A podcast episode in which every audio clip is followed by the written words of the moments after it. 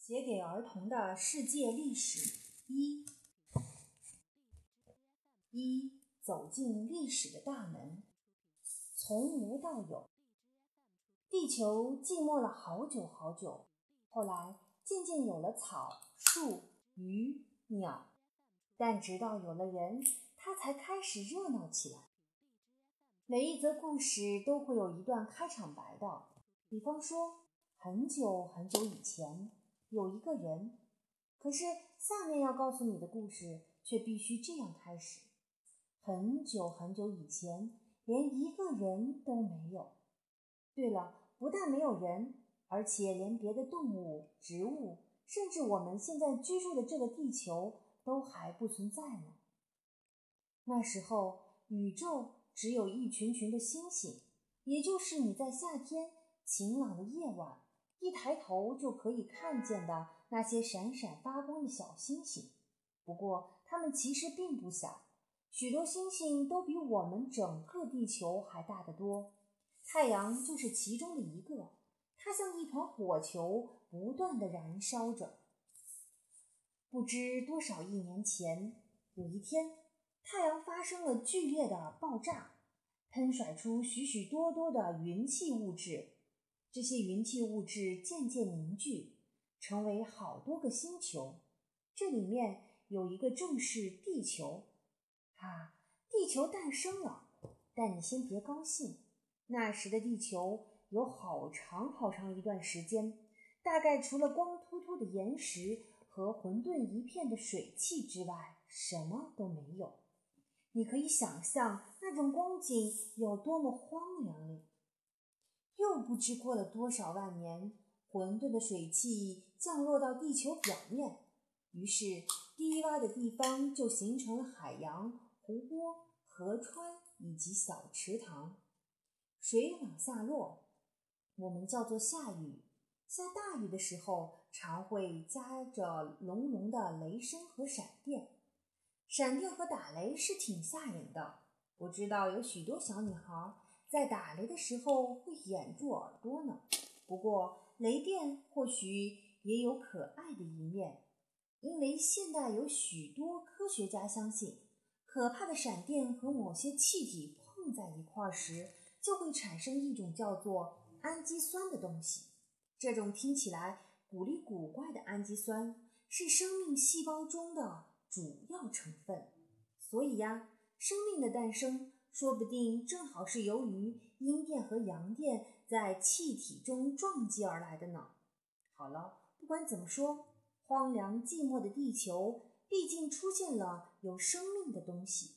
但你还是别高兴得太早，这些生物只不过是生长在水里一些最简单、最简单的微小植物罢了。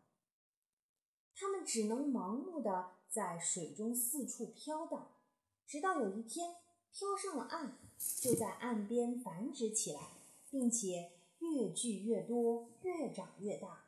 这时候，原来灰蒙蒙的地球渐渐披上许多色彩缤纷的衣裳了。可是，这些植物只是默默地长着，除了风声、雨声、雷声和海浪声以外，我们的世界。还是那么寂静冷清。又过了不知多少万年，终于，很小很小的动物出现了。它们是小的不得了的小虫子。小小的虫子越来越多，为了适应不同地区的环境，它们的种类也更多了。有的生长在水里，有的爬上了陆地，有的则长出翅膀。可以飞行。后来鱼儿也出现了，鱼只能在水里生活，它们用鳃来呼吸呼吸，所以不会淹死。此外，它们还渐渐长出了脊椎骨。你一定吃过鱼，当鱼肉吃完时，剩下的那条长长的鱼骨就是它的脊椎骨了。后来，有些水里的动物也试着到陆地上探险。经过很多尝试，有些长出了四肢，可以在地上走来走去，并且还长出了肺，可以在陆地上呼吸。久而久之，他们干脆搬到路上来住，有的甚至只有在想喝水的时候才跑到水边去。后来，有的动物越长越大，大到比整座房子都高大。我们现在称那样的动物为恐龙。它们可能是当时世界上的霸主，没有谁比它们的块头更大，更孔武有力。但不知怎么回事，恐龙后来却全部绝迹了。有人说，那是因为它们食量惊人，身体笨重，找不到足够的东西吃，所以饿死了。最大的优点成了最大的缺陷，你会不会为恐龙惋惜呢？如果它们不是那么庞大，也许就不致饿死了。在这以后，有些飞禽和走兽渐渐长出羽毛或皮毛，那是它们保暖的衣服。一年四季就是这么一套。有些动物是卵生的，有些则是胎生的。有的母兽甚至会以哺乳的方式来喂养小兽。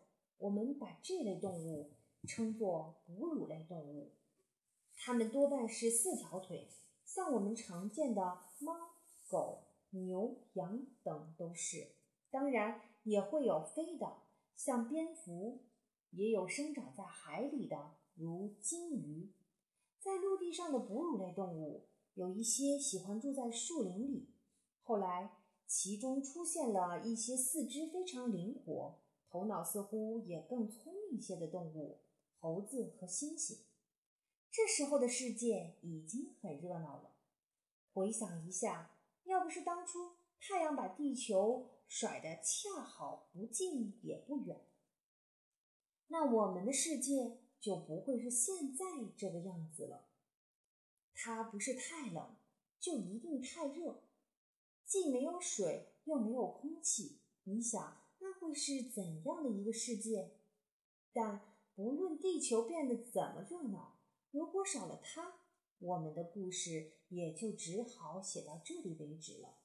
幸好他们终于出现了，你大概已经猜出、猜得出来他们是谁了。他们不应该说是他们，正是你和我的祖先——人类。于是，我们的故事就可以继续说下去。